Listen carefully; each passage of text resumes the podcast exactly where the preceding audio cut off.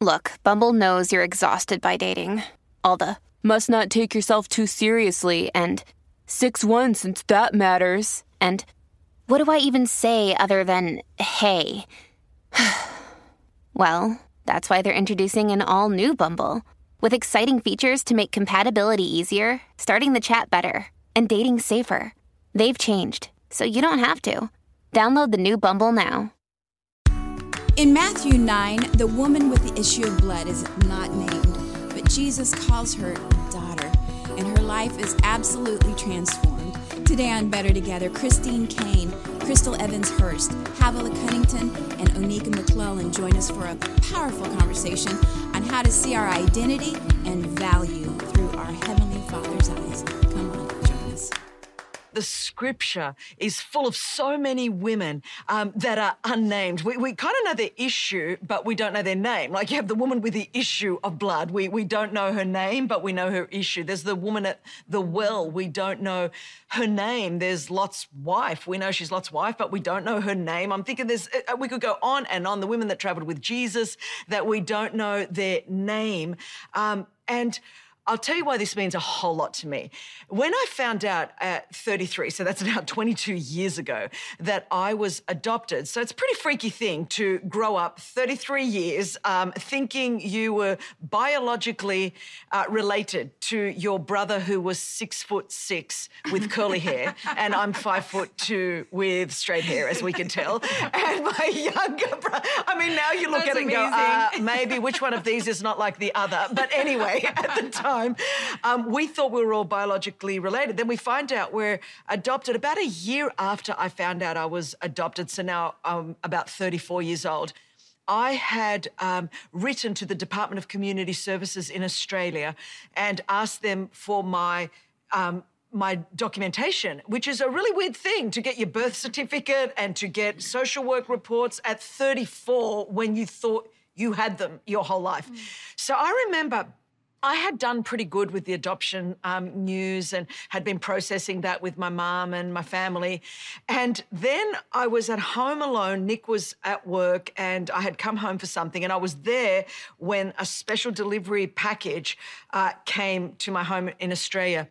And I opened the door and I could see it was documents from the government. And so I sat down and I opened up the envelope. I'll never forget this. And I pulled out like the papers just like this. And I started to read. It was so weird because it was my, it said birth certificate, particulars of child prior to adoption. So even that, just to kind of look at that, was like, wow, okay, this is it. And I start going down the list and it says, child's name, and then in the box next to the category for child's name, simply is typed in the word unnamed. And then under that, it says uh, number 2508 of 1966. And I just remember I, I was, I stood there like frozen of all of the news that I'd heard that year and processing everything. Nothing was more like a knife into my heart than that, than just to see unnamed Yeah. 2508 of 1966. And I, I started to cry. And, um, and simultaneously, it was like a tape recorder started. We've all got that tape recorder. So in my ears, you know, it was like the enemies whispering, See, Christine, of course your mother didn't want you. Uh, she didn't even give you a name. You're just a number. No wonder you were abused. No wonder. I mean, all, all that just starts, that tape recorder that just starts going. And I remember I was um, crying and I'm holding it. It was like I was like just frozen. And in my heart, I um, just felt a prompting from the Holy Spirit and the Bible. Uh, was sitting on the living room table where I was sitting um, because I was going to prep a message, and the Bible was there. And I felt the Holy Spirit. I don't even know, I could not make this up if I tried. Say, Christine, um, open the Bible. It was the New King James Version, and it was open the Bible to Isaiah 49, um, verse 1. I didn't even know this scripture was in the Bible. This is before I went to seminary or anything. So, man, I, I was not that often in Isaiah. So, I'm, I'm go to Isaiah 49, verse 1. I'm holding the paper here. I'm turning in the scripture here to Isaiah 49, verse 1. And it says in the New King James um, version, it says, opening words, from the womb of your mother, I have named your name. I, I froze. I'm like holding here, unnamed, and here I'm reading in the scripture from the womb of your mother. I have wow. named my name. And then I felt the Holy Spirit say, Christine, you're looking at two black and white ink on paper here. I've got the Department of Community Service document here. I've got the Word of God here. Both are black and white ink on paper. Both are, are there they are. They're, they're just sitting there. One is the facts and one is the truth. And somehow in that moment, I felt a sense from God Christine, where you place your faith in this moment is going to determine the entire next season of your life. Are you going to place your faith in the facts of what the document you just got from the government, or are you going to place your faith in the truth of my word? And I just remember I'm bawling my eyes out. Um, I'm sitting there in that living room by myself, holding two bits of black and white ink on paper. And it was in that moment that I chose to believe the truth about my identity. The facts were staring me, the facts were unnamed. 2508 of 1966. But the truth was from the womb of your mother. I have named your name. And by placing my faith that my identity is in the fact that God has named my name um, before when I was in my mother's womb. And in fact, before I even got in that womb, he knew me and he knitted together my innermost parts and he fashioned all of my day. What could have been decades of therapy, decades of being messed up about my identity and my value and my worth this is the only way I can say it. In that split second, and I can't over dramatize this because that is what happened. That truth of Isaiah 49 1, which I still have, you know, I wish I had the courage to have a tattoo, but I'm too scared of pain. but if I did, I would tattoo Isaiah 49 verse 1 from the womb of your mother, from the matrix of your mother, it says in the King James, from the matrix of your mother, I have named your name. It's like God's promise to me, Christine, whatever they say about you, whatever they call you, even if you were unnamed, number 2508 of 19, I named you in your mother's womb. It was life defining and life transformative in my life. I think every person that's watching this today knows that moment where are we going to agree with God about who he says we are? Are we mm-hmm. going to agree with the world because we have facts that back it up? And that is, I just know that. I remember being in a counselor's office many years ago, and she said to me, you know, Havilah, you have an issue of, and this is years ago, but she said, you have an issue of identity. And I said, I don't know, what do you mean? She said, well, you've gotten mixed up in your value of what, where your value comes from. And I said, well, can you explain it to me? I don't, I don't know how I got it wrong. I think I know, I know what's right. And she said, well, you've you've gotten uh, confused between what your value is and your effectiveness. She said your value never changes. I'll never forget this story. I don't know if she came up with it or not. I'm sure it's been told before. But she said if you're walking along the road and you found a brand new penny and then you walked a few more steps and you found a beat up penny, how much value would each of the pieces of, of income, you know, what, what would they be? Well, they would be the exact same. Why? One looks brand new and one looks like it's been beat up and spit out. Why would they have the same value? And she said, because it's not how they look that holds the value. The value comes from the one that created it. They, they because we decided that pennies would be a penny, it'd be worth the same. It didn't matter what the look was.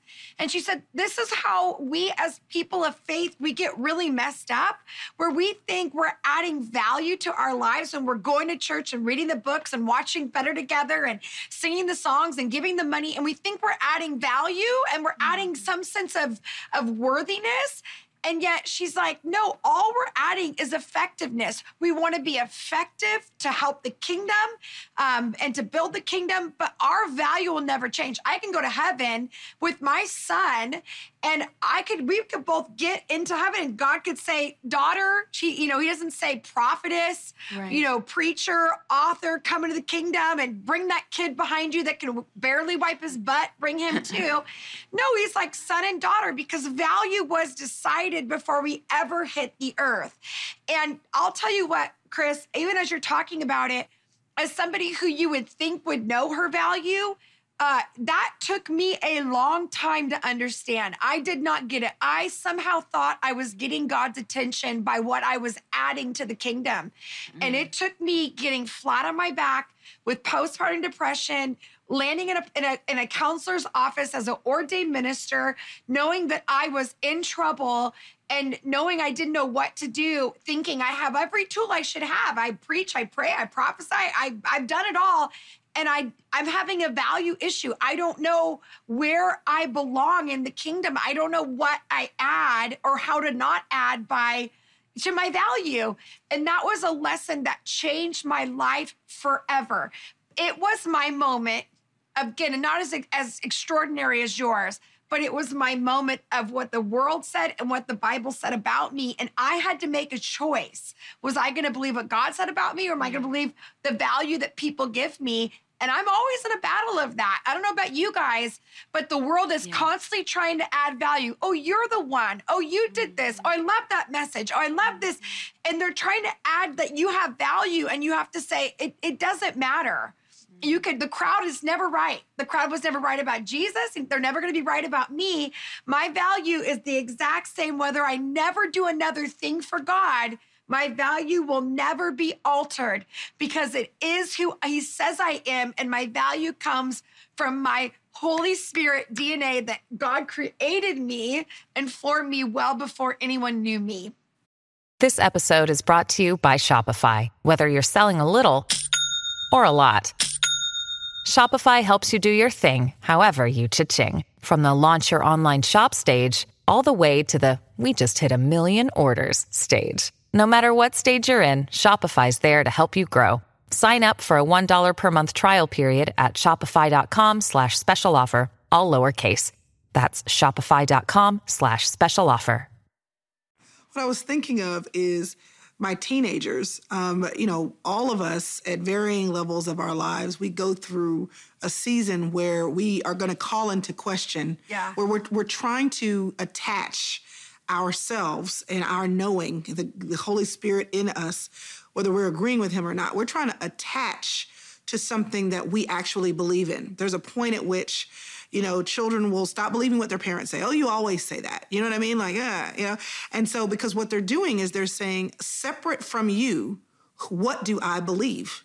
Separate from what you told me or how you've lived, what do I actually believe? And so, in that scenario, we kind of we kind of at different parts in our lives i think find that we, we are trying to attach from what everybody said which means we're kind of floating for a little bit. I think all of us have a season of our lives where we can identify with feeling unknown um, because we no longer connected with our parents, or maybe we're not connected with our spouse, or maybe those friends aren't our friends anymore. Maybe this community worked for a little while, but now somehow we don't fit. And we're, we're constantly saying, okay, what can I attach myself to? And and here's the problem. The enemy knows that, which is why he stirs up the noise. Yeah. You were talking, yeah. you know, Havilah, about how everybody's got something to say. Well, the, the enemy knows that in the midst of a lot of voices, we can be confused. So he always wants to add his voice to the mix to give us more information than what we need when the only voice that we need to attach ourselves to is the Lord. So he comes into the Garden of Eden and he says to Eve, Let me give you something else to think about. Let me give you, let me plant a seed of what you can mow on for a little bit because maybe if I confuse, uh, maybe if I confuse you with another voice, I can detach you from the name that God has given you. And what we find, and when you fast forward to the New Testament and Jesus is here, anytime there was too much noise, too many crowds, too much going on, you can always find the story of Jesus peppered with there were crowds and then he was alone. Yeah. There were crowds yeah. and then he was alone. You know, he gets by himself, he goes to the mountain to pray, he backs up from the the crowd into a boat.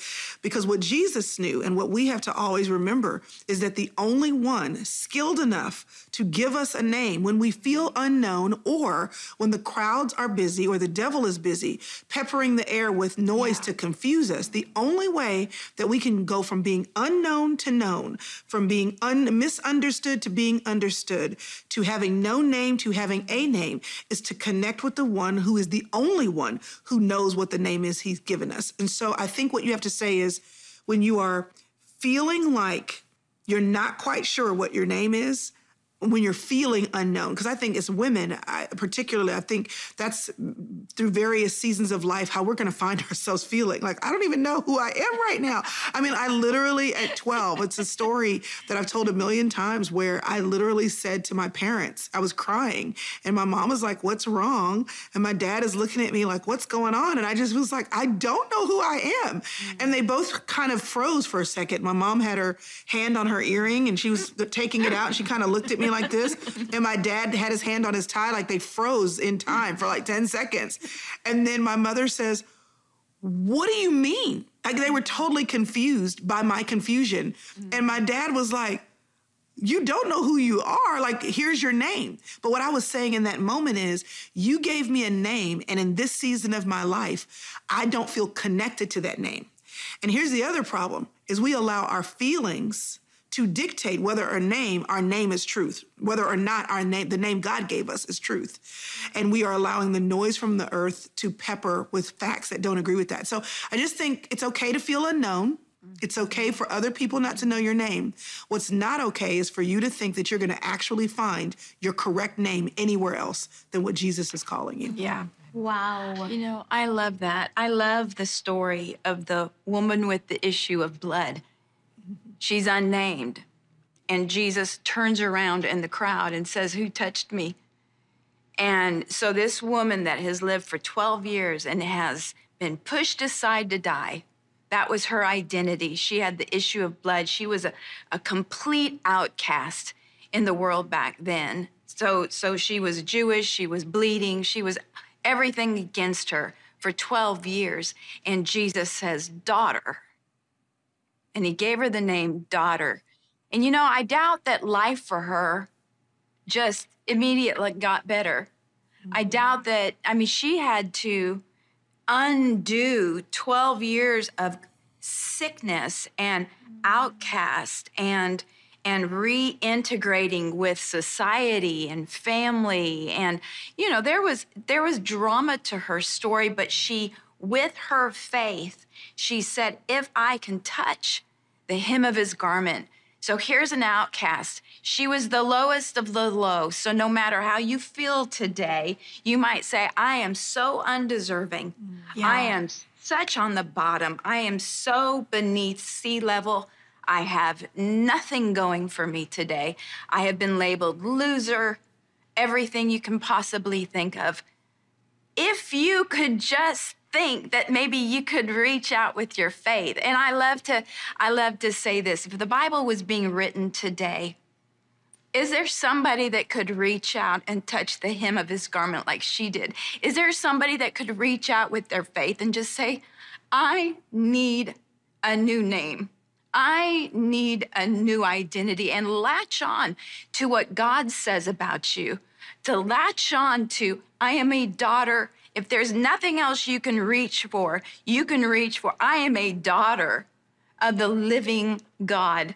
And and and he's got better for me. He's got good plans for me. He's got goodness in my future. He's got healing for me. So many of us I think identify with with they've lost their job. You know, I'm I'm not needed anymore. I've got this sickness. I've yeah. I'm I'm I've got cancer, I've got this, I've got that. And they identify with the things that are against them. And if, if you could just for a moment, it just takes that much of faith. And everybody's got it. Everybody has that little bit of faith that it takes. He said, if you have the faith of a mustard seed, you can say, I am a child of God. And I believe you can see things turn around for your good. You can see things start speaking out of your mouth. I will be a witness. I am a witness of the goodness and the faithfulness of God and see things change. I believe that her world was tipped upside down because she said, if I can touch him, I can be healed. Laurie, the way that I heard it was that we all are given assignments. Our yeah. identity stays the same. So I'm a child of God. I'm worthy. I'm covered in the righteousness of Christ. Uh, you know, but my assignment will shift. And the issue we have as women, even like, let's be honest, us girls, we tend to think I'm a mother, that's my identity. I'm a wife, that's my, I'm a business owner, I'm a pastor, I, whatever, that's who I am. And, and really, when we wrap our hands around an assignment, we get in trouble. But if we go, you know what, for the season I'm in, I'm anointed to do this, this is my assignment, but my, my identity is not gonna ever change, but my assignments will shift. That was revolutionary for me. And I often think that for some reason, some ways it helps me know, okay, I'm not going to be here forever, which is really great. But other times I have to go, okay, is this my identity now? Is this who I'm becoming? Or am I still the same person anywhere I go? That's really important. I overheard our worship leader, her name is Rachel, say to our worship team recently, because like most musicians, they're very talented, our vocalists are very talented. But she said to them, and I thought it was very profound, and she said, Your um, gifts are accessories but they're not your identity. Your identity is found in Christ. And I think if we look at our gifts and our roles and our talents and all that God has trusted us with as accessories, um, it's actually freeing. I think we get in trouble when we find what we do as our identity, which is a common theme of what we've all been talking about today. And I think that's why we we fall. That's why we get overwhelmed because it's not meant for us to find our identity in our roles. It's meant for us to find our identity in Christ because He's the only one that can sustain us. And I love that how, Chris, you started this off talking about when you had that moment, you actually went to Scripture. And I think so many times in this last couple years, many of us have felt lost, like Chrystal was talking about, like we've all talked about. Many of us have felt like, who am I? But the key is going to scripture. And I think we're forgetting to go to scripture and we're going to social media. I see it all the time and we're feeling so lost. It's just like this book I used to read to my kids when they were little called, you know, Are You My Mother?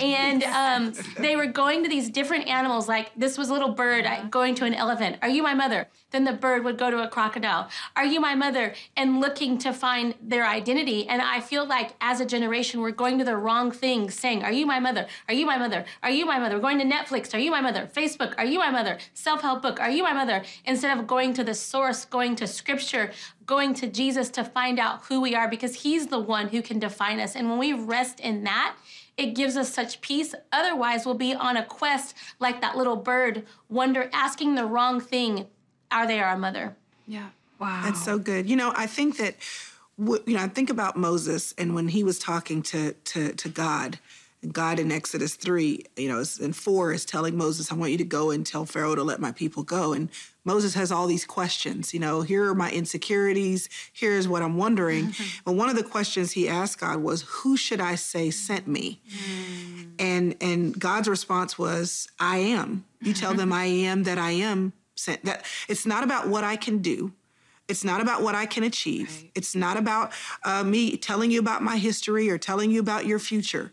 It's about the fact that I am. And the power that I'm giving you to operate in is because I am. Before you ever do a thing, mm-hmm. it's about this fact that I've imparted my power to you. You know, you think about am, right, is a state of being verb. It's, it's not a verb that's an action verb. You're not doing anything. It's about being. And I think that often what we're trying to do is we've, y'all have so eloquently said all throughout this episode of the show, is that we try to find our am in our do, mm. you know? And the thing is, is yeah. there is a power just like God as a you know as an infinite being, as all powerful, omnipotent God says, my power comes from who I am, not what I do. Mm-hmm. And I think we need to understand that our value does not come from what we do, it comes from who we are. And how do we know who we are? Well, I am who God says that I am. Right. So, it, you know, it comes back to that woman touching the hem of Jesus's garment yeah. and saying, if I can just touch you, what I need is in who you are. You don't even have to talk to me, Jesus. You don't have to yeah. do anything. I just need to touch you. And if the if who you are can be imparted to me and who I am, I will be made whole. Let me just tell you something. If you're in Christ, you are seated at the right hand of the Father in heavenly places with Christ yeah. Jesus. You have access to every spiritual blessing in Christ Jesus. I just want you to hear this. If you are already seated in heavenly places with Christ Jesus, Honey, you can't go any higher. It doesn't matter how big your brand is, how many blue check marks you've got, how many followers. You can't go higher. You are at the right hand of the Father, is seated in heavenly places with Christ Jesus. So when you get that and you get a full revelation of that identity, there is only one place to go.